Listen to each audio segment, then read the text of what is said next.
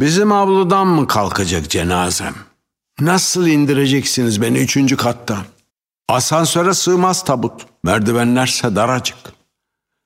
Belki avluda diz boyu güneş ve güvercinler olacak. Belki kar yağacak çocuk çığlıklarıyla dolu. Belki ıslak asfaltıyla yağmur. Ve avluda çöp bidonları duracak her zamanki gibi. Kamyona yerli gelenekle yüzüm açık yükleneceksem bir şey damlayabilir alnıma bir güvercinden. Uğurdur. Bando gelse de gelmese de çocuklar gelecek yanıma. Meraklıdır ölülere çocuklar. Bakacak arkamdan mutfak penceremiz.